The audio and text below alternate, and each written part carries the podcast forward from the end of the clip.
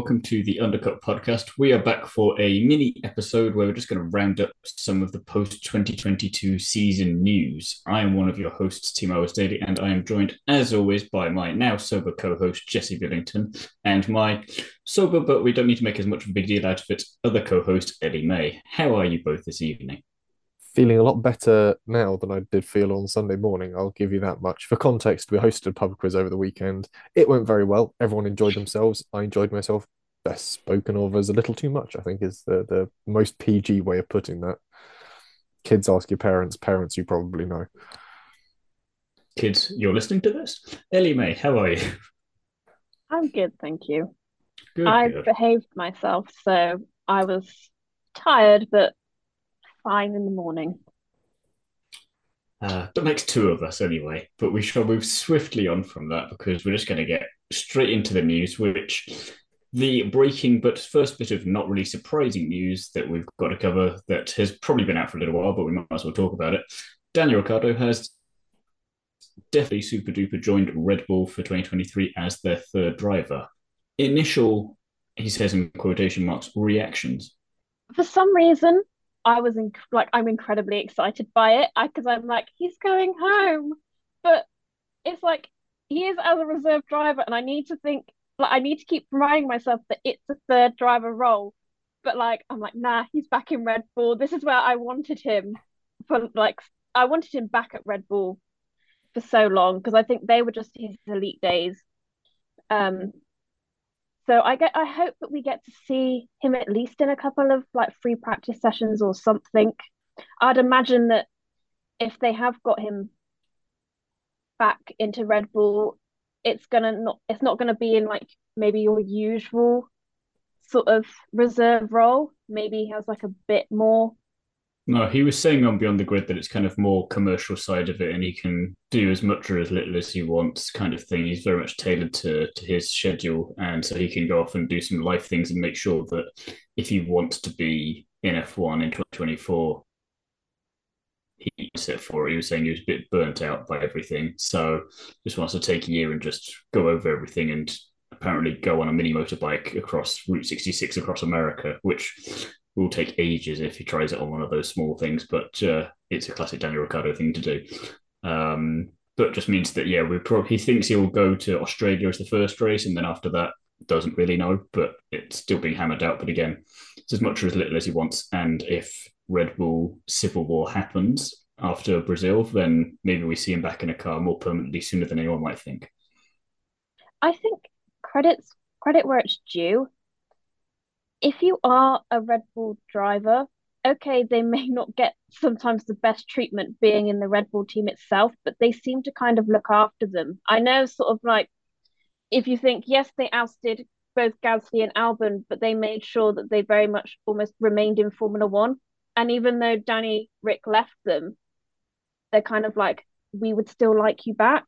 It's not like they've completely ousted him. It's still kind of, I don't know. It's the understanding ways, X. Yeah, like there's still some love there.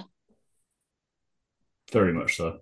Yeah, it's an interesting one. I think, especially if things start to go a bit pear shaped with um, Perez, Danny Rick might be in for an interesting 2024, that's to say the least. But I think definitely, given how he's spoken, not necessarily against McLaren, but about his personal circumstance after McLaren, he needs a break, he needs a rest, he needs some time off just to rebuild himself. He was I think the most interesting thing was he was struggling to even keep any weight on, was losing things like muscle mass during his time at McLaren due to just the stress levels of trying to perform.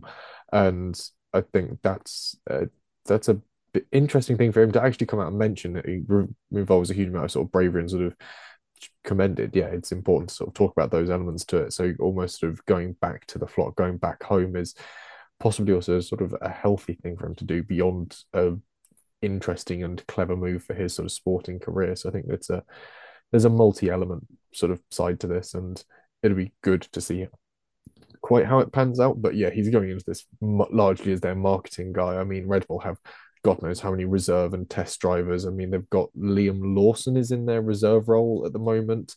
And then earlier today, they announced that Zane Maloney is joining the Red Bull Junior team, and he's joining that as and a reserve driver reserve. as well. Yeah. Hmm. Which is impressive because that's jumping into an F1 reserve role from F3. He's F3, then had Abu Dhabi in F2, and is now F1 reserve, which shows that they are really going Buzz Lightyear style on this in terms of Infinity and Beyond with him, in terms of just getting him straight in there as quickly as possible. And again, if you're any one of the other 53,000 Red Bull juniors, you're going to be quite pissed at that, I imagine. I mean, when you say 53,000 in. I'm, I'm rounding up.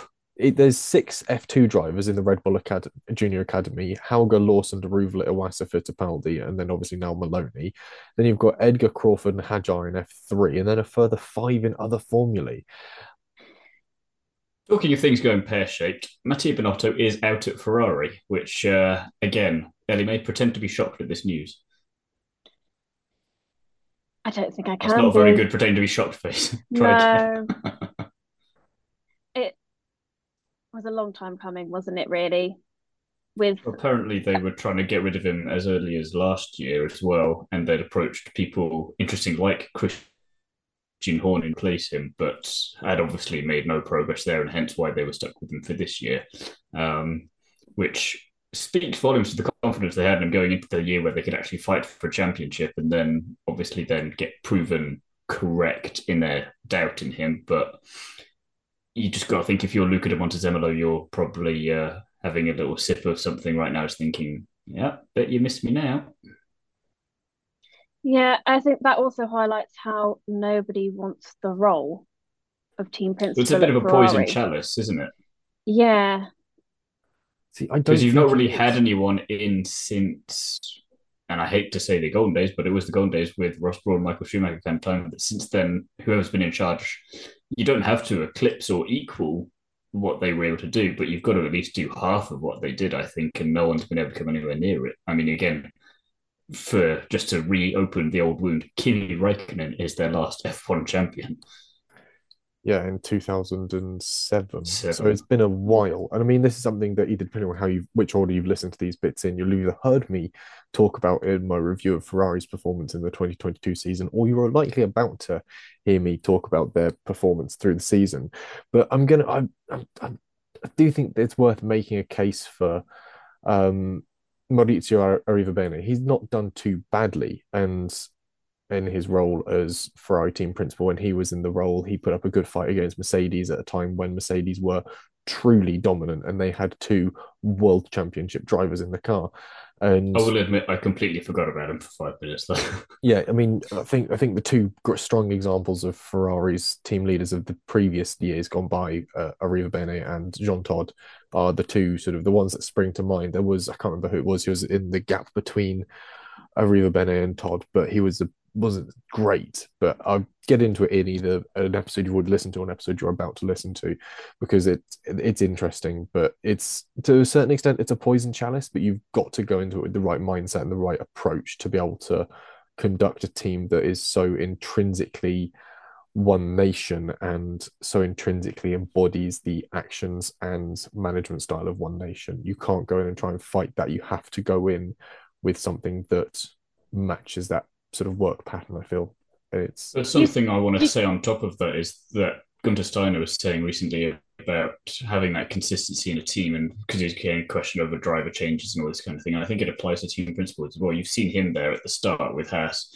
and again with Toto and Christian. You've seen them for donkey's years in their respective roles. and You just wonder, okay, yeah, Mattia didn't work, but does that mean you give up on him, or do you give him like how the next person to come in has to do such a brilliant job of it straight out the box. So, so there's that extra added pressure on top of that, especially when you've got a car now that you know can perform. It's just about handling these big calls correctly. So then, say fast forward 12 months and Ferrari don't win either title again, does that person then get fired immediately? How long do you keep going for that, or do you just try and make that consistency and give Mattia a bit more of a go there because it you keep every time you get rid of someone in a key role like that, you are essentially going back to zero because you have to reestablish how to best communicate, how to best work with that person across a load of different fields. And if they don't get on with that pretty quickly, then the results will obviously not come with that unless you've got all your other problems sorted, which as your Ferrari, you know having the team principal that's not the best is not your only issue there. So I wonder um, on that one. I will say, as my final retort to that piece, look at Alpine's performance this year. They've had new sporting directors, team principals through this year, and doable, they have pulled but... out a fantastic performance. And again, I think that is down to management and an appreciation of how that team works. And that's a team that's spread out between Enstone and just outside Paris in France. You've got a team that's working across borders. Enstone just outside Paris in France. Enstone and just outside Paris in France. I should just clarify for the audio. Um, whereas Ferrari is based purely within Italy. It's based purely working with Italian engineers. It is all based within the realms of one very self-confined area. Renault Alpine is being done across a spectra of locations and across borders with a, essentially a multinational team, but they're able to pull together off a very small budget compared to what Ferrari run with. Bear in mind the amount of scope, history, and talent Ferrari should be able to pull in. Alpine have thoroughly shone them up this year, I think would be the argument I would use. And that's with a completely new set of leadership. I think there is definitely something that goes to say that yes, while having consistency with your leaders is great and that can bring good things. Look at the Todias in Ferrari. Look at the brilliance that he brought into that team coming from want to say like Talbot rallying in the late 80s and then moving into Ferrari. He knew how to lead a team to championships, but he stuck around for long enough to bring that consistency. But at the same time, Renault proved that consistency isn't necessarily needed. You just need someone who knows how to handle the team. And I think it's a balancing act for Ferrari to find someone who can be long term consistent, but also understands the needs of the team beneath them. And yeah, it, this is something that I, I don't want to go fully into it now because it will ruin either an episode you've just listened to or an episode you're about to listen to because I go into a full soliloquy on the thing. I think consistency is key, yes, but Mattia had had his time and it was time for him to go. But I just want to say something you said, or say something more on what you said earlier, Jesse, that do you think half the problem with being a team principal in Ferrari is that you can't go in and change things up. You have to work the way Ferrari works. So then it ends up failing before it's even started. I think you can make those changes. The problem is you have to make those changes in a way that's appreciative, appreciable of the team you're working with, and equally one that matches their work style and work ethic and work influence. You couldn't go into, say, a sort of Wall Street banking group and say, oh, we're going to try this sort of really free flowing, sort of thought form work experience as you would have in some sort of new age indie startup company, because that just doesn't match the work ethic of the industry you're moving into. And Ferrari, you have to view it as a purely different industry to Formula One. There is so much heritage ingrained into it that you have to.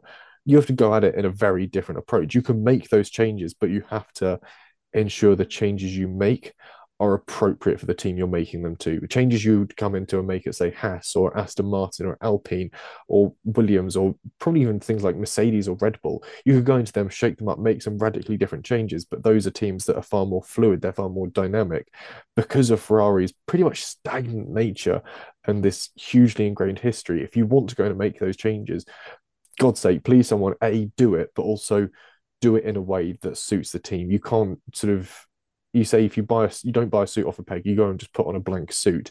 You don't tailor that suit to the person you previously tailored it to. You tailor it to the person you're fitting it to. And that's what someone needs to go and do with Ferrari is put a new suit on them, but crucially tailor it to that team.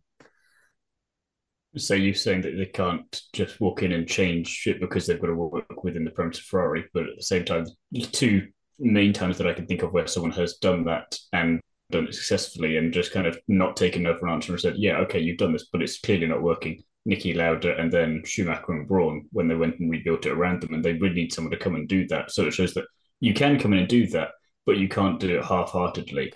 Yeah, so you have you, you have to, to you need to really just throw the barn doors off and say, no, no, we're in charge now. Yeah, you can. you want us to succeed. You let us have a go, but just shush. You can throw the barn doors off, but you've got to put set of barn doors back on that will fit the hole you've created. They can be better barn doors. They can be far better at keeping out a draft and keeping animals in and locking and being secure at night. But at the same time, you've still got a hole in that barn that requires doors of a certain shape for it to be functional. And yes, you need someone like a, a Niki Lauda, a Michael Schumacher, a Ross Brawn to go in and say, what you're doing is totally wrong. We're doing this but you've got to go in an approach that worked. You couldn't go into a preschool and say, screw this, what you're doing is wrong. Here's an A level maths textbook. That's how you learn maths because it won't work. The, the principle is the same. You're still teaching maths, but you can't teach C4 to a five year old. You couldn't teach C4 to an 18 year old me either, but that's a slightly different point. I'm useless at maths. We will we'll move, move on, on, I think, we'll from Ferrari before Jesse tries to teach uh, primary school kids how to make C4 explosives. And go instead onto the sprint races, which six of them for next year, and they have now been announced. And they are Baku, Austria, Spa, Qatar, COTA, and Brazil. And as Ellie May pointed out earlier, COTA, for those of you who are unfamiliar, is the Circuit of the Americas in Austin, Texas. So you don't get confused which American Grand Prix they are at. Are we all looking forward to the F1 sprint? no, no, if you've seen my Twitter earlier today, you will have clearly seen that. I think my my general impression is largely ambivalence.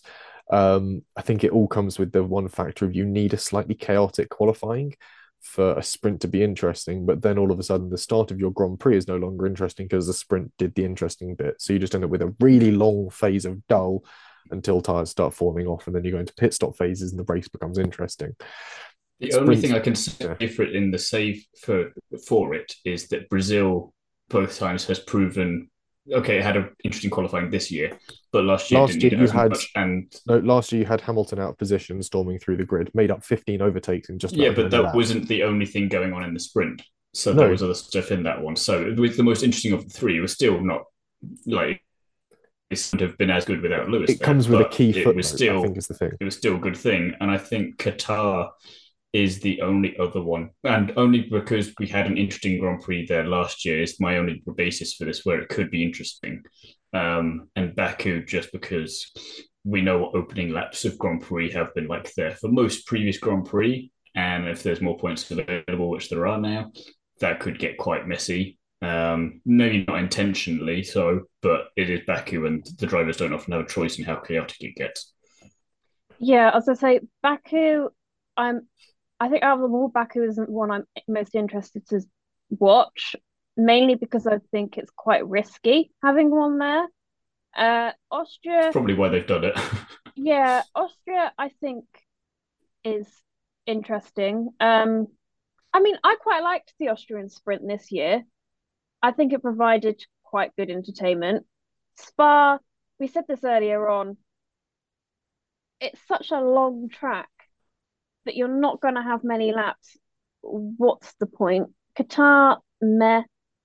COTA, meh. Brazil has provided quite good entertainment. So, I, mean, I don't to, know. Yeah, it's mixed. I mean, you said about Spa, if you have I think I did the math. It's going to be about a 14 lap sprint to get to the 100 kilometers you need for an F1 sprint. If you have to have a safety car pulled out at any time, that's at least one out lap under the safety car. The safety car then has to do a second lap before it comes in. So you're doing at least two laps behind a safety car. That's one seventh of your Grand Prix gone, or about 15% off the top of my head, if my numbers are correct. So it doesn't take much to either ruin a Spa sprint or make it you could make it by having a fantastic crash, and all of a sudden your front runners are starting from the back of the field on the Sunday, but then also the rest of your sprint is curtailed because you've lost a seventh of it because you've had cars being recovered. And it's rare that if you're having a safety car pull out, especially at Spa circuit, where you've got massive runoff areas, that you're having anything less than the minimum two, three laps under the safety car. So it's definitely going to be an interesting one to see how either dull or absolutely fantastic it is. It can go one of two ways, and mm, hopes aren't high. I think is the key element here. Do you think they've put a sprint in Spa to make sure that they get some element of racing, so that they don't end up with what happened in 2021? Oh, yeah. Maybe. I don't know. That purely depends on your weather, your meteorological factors, whether or not you have an absolutely torrential qualifying and no one can go out. But then, surely, if it's so wet, you wouldn't have the sprint, or if you did, you'd have the sprint entirely behind the safety car, or you would do the sprint to a certain distance behind the safety car, and the whole thing happens again. I it, oh, I don't know. It's it's just going to be interesting to see. I think also because, but you've got to factor in that Belgium is being held slightly earlier on in the calendar. It's now the last race before the summer break. It might have slightly different weather conditions. You won't have had the heat, heat building up over the sort of essentially the bowl that Spa runs around the rim of, which means that you might have a slightly better weather conditions. So in effort, anything, you might see essentially more track running at Spa this year than you have over the past two years, simply because of the calendar point it's put at, as opposed to the sprint being factored in it will be an interesting one to see how it pans out. Again, I'm I'm not interested in the sprints, the actual racing themselves. Uh, it's Formula One racing. I'm interested to a certain extent. I'm interested to see how they pan out and how they impact the race, the Grand Prix that follows. I think that's where my interest lies. Is still trying to figure out just how good of a tool this is for producing impactful Formula One motorsports. Something that is definitely interesting that we can all agree on and are very excited for, Ellie-May, Jamie Chadwick off to Indy NXT next year with Andretti. About bloody time she got a good opportunity like this, don't you think? It is about time, and it's it has taken a long time. And someone's put, "Is this a failure on the part of W Series or a success?" I think it's, it's Jesse both. being a Debbie Downer. It, no, it is a bit discussion. of both.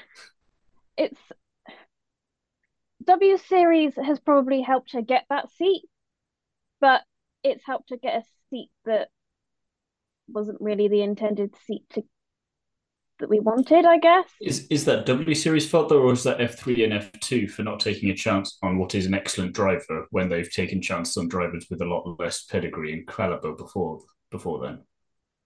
I don't think it's a, the fault because W Series is there to give you the platform and the opportunity for it, which they have done and have proven with her three titles and have kept her relevant and it's on F2 and F3 for not having picked her up. I mean, nothing against Tatiana Calderon, but you'd think Charouz would have maybe picked Jamie to test her out for a round at least instead of Tatiana, because Tatiana at least had some time in F2 before, whereas Jamie is like the most fashionable, trendy, and with the results, yeah, it costs money, but at the same time, you're not willing to sponsor a three champion get the fuck out of here. You know? And I'm not going to be able to bleep myself out of that one, so I'm sticking to that. it's really easy to edit in the bleeps. You just download the one. Oh, I'm not going to. Sound. It's fine. Um, I'm not going to. Yeah, I again, I still want to sit on the fence about this. I think this is both a success and a failure on the part of W Series.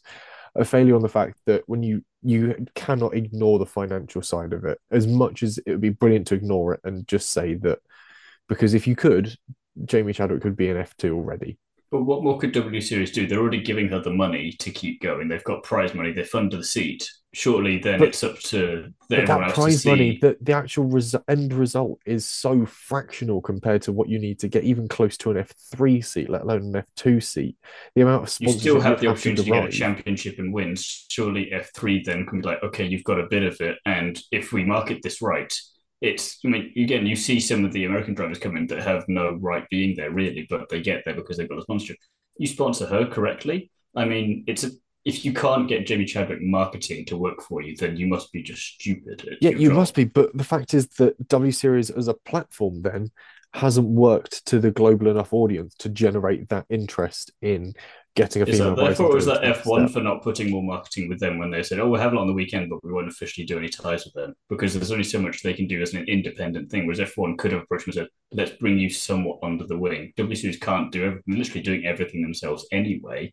What more can they do?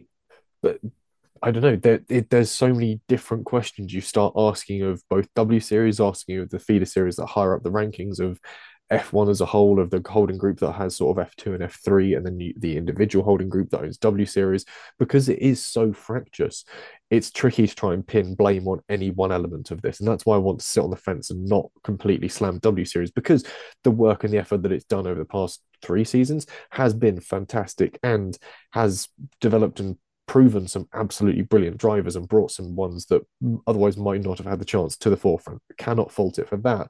But at the same time, some of the buck does have to stop with them because what have they achieved so far across these three seasons is get a couple of drivers linked to F1 teams, one of which J- Jess Hawkins is largely there for marketing purposes, and it's got Jamie Chadwick after three attempts into an Indy Lights seat. But you look at F2 drivers that are coming out of F2 and just hopping straight into IndyCar. You look at your Callum Ilotts. Um, there's another one off the top of my head as well who Christian I can't think of, Christian Lundgaard. You look at them and they've just hopped straight out of F2 straight into IndyCar. And everyone goes on about the fact that you could probably put Jamie Chadwick in an F2 seat and she'll be competitive against that field. Why wasn't she able to jump straight into that IndyCar seat then? There's clearly been a failing somewhere in this system, but because there are so many chefs spoiling this one broth, you cannot pin the fault on any one of them. And it's brilliant from their point of view. I will say then that you can put the minimalist. I will, I will say then, just before I let you go anyway, that you can put the minimalist amount of blame on W Series and it's on everyone else because they really should see that it's that there is plenty of talent and opportunity there and that they're just being too silly to recognize it. Anyway. Do you think we're asking too much of W series in the sense that I think one of us might own... be. Yeah, probably me. Because it is it's only just had its third year. It's still very much in its infant stages. So whilst we are very eager to get it big and get it promoting women and getting them then into F2 and F3, I guess they've kind of it's a bit like Formula E back in their third season. They still kind of weren't they were still trying to work things out and I think it is still very early for W series and that's say, why we're not seeing the results. A world mm. championship for a few years until until they got into it properly, whether they were just a championship and then it was only in the last few years that it became a world championship. So it's kind yeah. of a similar thing of they were growing, but it was still not quite as as much as people wanted it to. Mm, only the past two years of Formula E have been FIA mandated, and uh, yeah, because you've had um, Stoffel Vandoorne and Nick de Vries as FIA world champions in their own right through Formula E. And it'd be interesting to look at the growth, the revenue, the ad interest between the likes of Formula E and W Series to see which has been truly more impactful on the drivers that it sort of has under its control, but also the revenue streams that it's able to pull in and that sort of all important ad interest and sponsorship interest it's been able to draw in to see which one has been essentially through their th- first three formative years to keep it fair and balanced the more impactful. I think that would be a really interesting study and something that i wish i had the time to do but really do not at this point in time. Perhaps over we'll leave it there for a January. minute then and instead we will you and I Jesse whiz through some F3 and F2 driver news because naturally as soon as we record anything there's a flurry of announcements and then we're already up to date so God knows what it's going to be like when this comes out. But F3 wise, we've got Mari Boya joining MP Motorsport, so there'll be a new driver for next year. Zak O'Sullivan's going to Prema, Christian Mansell's going over to Campos, Oliver Goethe and Leonardo Fornaroli, if I'm not butchering that completely, are going to Trident. Is there anyone there that is particularly exciting you the most? Um, Sullivan, Mansell, and Goethe, they're into second seasons now in Formula Three. I think Fornaroli yep. and Boya, as the rookies off this announcement list, at least, are going to be the interesting ones. Again, we keep speaking of how sort of ferocious the F3 field is going to be at the top end of it. We've got a lot of drivers that really looking to stamp their name on the season and move on to F2. Um, it's Zucker yeah. Sullivan, the only one listening to my advice on the F3 podcast and taking another year to really hone his craft, while everyone else seems to just be throwing the spaghetti at the wall and hoping for the best. Yeah, hope, throwing their spaghetti at the wall of Formula Two and just sort of jumping at it and hoping they can cling on. I think, yeah, Sullivan is going to possibly look like a, a big hero coming out of a season at Prema. Again, not a terrible team, especially through Formula Three and mm. he's going to look like a bit of a hero if he gets to the front of the field and is able to run away with things early on and stamp dominance on it, causing others to have to try and fight it. And that's where things can very fast unwind in the frenetic world of Formula Three. Too many fuzz there. F2 wise, Vesti is going back to Prema. He was there in Formula Three days, but is now moving back for another season then with, with them. Arthur Leclerc is stepping up and going to Dams. Novalak's joining Trident. Kush Maini is one of the ones that I'm saying is throwing the spaghetti at the wall because after a not bad but unexpected, but not like brilliant season in F3, he's jumping up and going to Campos. Nissany, God bless him, is still around and he's gone over to Charouz with Brent Benavides, also jumping up to F2, which was interesting. And then Doohan and Cordeel are going to Virtuosi in Formula 2 with the latter you wonder if it wasn't for his races in Abu Dhabi, would he have gotten that seat? I think Cordeel definitely got lucky with his Abu Dhabi performances. Considering makes... got a race ban earlier in the year. yes, yeah. It's been a, a, sort of almost a turnaround season in that regard. The fact that he's moving over to Virtuosi, a pretty competent team. Um, Nissany, oh come on, just pack it in, you silly bastard. Um, yeah, Brad Benavides. Watch any and... F2 race anyway, you'll agree with us immediately. Yeah, honestly, or watch his dad racing in F1 back in the 90s. It like father, like son, unfortunately. Um, Brad Benavides and Kush Maini are two jumpers from F3 that I wouldn't have expected to have made the move. Kush Maini got on the podium once or twice and is I'm thinking there is the fact that we don't have many drivers from India at the moment, and they're really trying to make a name for themselves. So there's probably some some large money behind him. He's not a bad driver, but again, I wouldn't have thought he would go straight up to F2 after a, an all right season, but again, nothing to write home about. Yeah, again, similar with Benavides, the name sticks out. Definitely heard it a lot on commentary, and I don't know if that's because he was often going backwards or because he was often doing good things. And uh, it's because I interviewed him, Jesse. That's why he's in your head. Uh, that would be it. He was on uh, on the Kerbs, wasn't he? yes on that one to get a bit of traffic there was Is It Fast as well, so we get some traffic both of there. Ah, they are. But yeah, I don't know. It's F2 is going to be interesting. We've got a lot of potentially underproved talent or underbaked talent moving up to it. So there's going to be a lot of let's say, over enthusiastic driving and potentially under braking coming into some early turns through the opening races. Um, definitely going to be one to watch in that regard. Um, but at the same time, we've got a lot of drivers really sort of settling in for potentially a season or two at the le- Formula Two level, while we've got a couple of drivers that are looking to really make the jump at the end of 2023. So it's yeah, a pack of three halves at the moment. It's going to be interesting to see where the balance lies on those three halves of drivers looking to really get their feet under the table and make a good name for themselves. Drivers that have made a good name for themselves looking to move on. Théo Pourchaire, looking at you, my boy.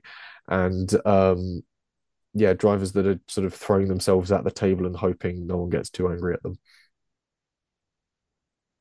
Yeah, so again, proving the, that three halves is exactly why we shouldn't be teaching him A level maths in primary school. We also mentioned Zane Maloney earlier, so we don't need to go over that again, but very interesting to see what will happen there. And he doesn't have an some... F3 or F2 seat yet either, which is quite interesting. I just think he's going to yes, F2 at this I, point. I imagine he's going to F2, but it's just a matter of where. From so Barbados, isn't he? Uh, I heard that about the place. It's uh, yeah, it's it's, it's not a, it's not a well known fact, but uh, people will start to learn that more and more these days. Mm. Bob You've got some news out of Aston Martin, though. I do. Um, this comes from the Autosport British Racing Driver Club Young Driver of the Year Awards, sponsored or in large part by Aston Martin. And uh, Luke Browning, who I think is a British Formula 3 driver or GB3 driver, uh, won this year's Young Driver Award. He was up against uh, Ollie Bearman and Jamie Chadwick, of all people.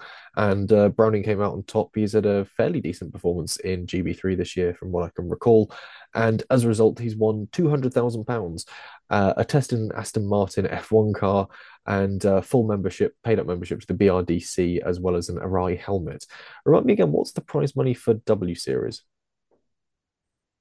It's at least half a million, if not more. So I think it's about half. It's half a million. So he's won damn near half the um, W Series prize pot just in one lump sum there, which is someone who's looking to probably make the move from GB3 to Formula 3 sometime within the next season is quite a handy sum of money to have in your back pocket, especially if you aren't having to shell to out. To be fair, a... Aston, Aston Martin's a small brand though, so they can only afford two hundred thousand pounds. Bless them. Very small brand. If they can only afford two hundred thousand pounds for a competition, it's unlikely they'll be able to give us one hundred and sixty thousand pounds in uh, sponsorship to travel the world and report on to Formula One. But we'll wait and see. You, if that you leave Ellie May and I to worry about that. We'll uh, we'll use our collective wisdom to make that happen. I have my ways. And then finally, the sad news from the other day: Patrick Tambay has died. That's not a good way of saying that. Yeah, it's it's sad times. Uh, two race wins to his name. I think I'm correct in saying. Yeah. Drove for Ferrari. I want to say also drove for Renault at one point in time. Again, I haven't got a full set of notes in front of me. I'm sort of delving into the history book of Formula One that is my grey matter. But yeah, a sort of enigmatic driver and certainly one of that period through the sort of 80s into the 90s and a brilliant name. One of those ones that you always hear in Murray Walker's voice. And I think that's mm-hmm. sort of definitely one of those drivers of period with some sort of sideways heroics in furiously turbocharged Renaults. So, yeah, a sad loss from the world of Formula One. And I know that a lot of sort of present or Formula One drivers that are still around, sort of punditing up and down the field, I were sort of quite touched by his art, their loss. And it was, yeah, it's strange seeing people that, whose names you recognize from early childhood watching old Grand Prix starting to pass away. It's almost like losing bits of your childhood in regard. So it's definitely sad in that regard. On that uh, on that chipper note, we will end this news episode of the Undercut podcast. We should have probably uh, structured that a bit better and put that somewhere else. But we didn't, so we're just going to do that, I think, and just uh, tell everyone to watch out for our season review episode, which will be a lot more cheerful. Hopefully, towards the end, we'll find out. Hopefully, we'll try not to do anything bad on that one. Um, but yeah, so I'm not sure. Ferrari a second. Ellie yeah. May there with the ray of sunshine of hope at the end as well, there to reassure us all. So we can start with her. Where can we find you in the meantime if we want to? Oh God. I don't know. Hibernating it's going to be minus five. So, I mean, for some people, that's probably warm. For me, that's freezing cold. So, I'm finding just somewhere to hide and stay away from the cold for a very long time. If you want to find Ellie May, I'd suggest checking spring. That seems to be about the ideal point. Yeah. I'll come Jesse, back just in time can, for uh... One. Jesse, where can people find you? Um, as always, you can find me writing for Classic Car Weekly. I've got plenty of print content coming out through there. I've got an issue that's just come out today. I say today, the day we've recorded this, 7th of December, um, an issue featuring all the racing you need to look forward to on the classic racing calendar for 2023. So, Silverstone, Goodwood, Oulton Park, Brands Hatch, all the interesting stuff with plenty of classic Formula One action tucked in there as well. So, if you want to find out more about classic F1 racing, that's where to go and look. I would recommend. I might look at that actually. I would recommend picking it up actually. It's got yeah. a lot of my pictures in it as well. So it's a really nice double spread with a lot of my photography in it. So I'm very proud of it and it looks fantastic. Um, beyond You've that, sold it to me. Thank you. Um, for once. for once. The front cover doesn't look too terrible this week either. Um, and beyond, beyond that, you can you can do that. I run all the social media accounts. No one's going to be surprised by I that. I realised that as I was saying it. I'm going to just send it to the editor instead. Um, and if you want to find me outside of Classic Car Weekly, you can find me on Twitter and on Instagram as Jesse on Cars. Nice and easy one to find. I do have a YouTube channel, but I haven't posted anything on there since before the summer break, and I really ought to do my season review or review my predictions for the Formula One season. So maybe that worth hitting a follow on there and just seeing if I do post anything. Thiemo, where can people find you? Well, you can find me, of course, over on On the Kerbs, where I've got my weekly motorsport interviews. There's a good few of them now. We're getting close to episode 100 somehow, so that. And also writing for Is It Fast, Paddock Sorority, and Paddock Passion, where I do have a new article out on Sky Sports F1. It is good, but it could be better. So go and read that for my honest take on those bunch of people over there. It's not all depression and anger. There are some good qualities I have found in them. So it's worth a read. But in the meantime, that'll be it from all of us. And as we said, look out for our F1's 2022 season review episode that'll be out in the not too distant future. And in the meantime, thank you very much for listening. Goodbye.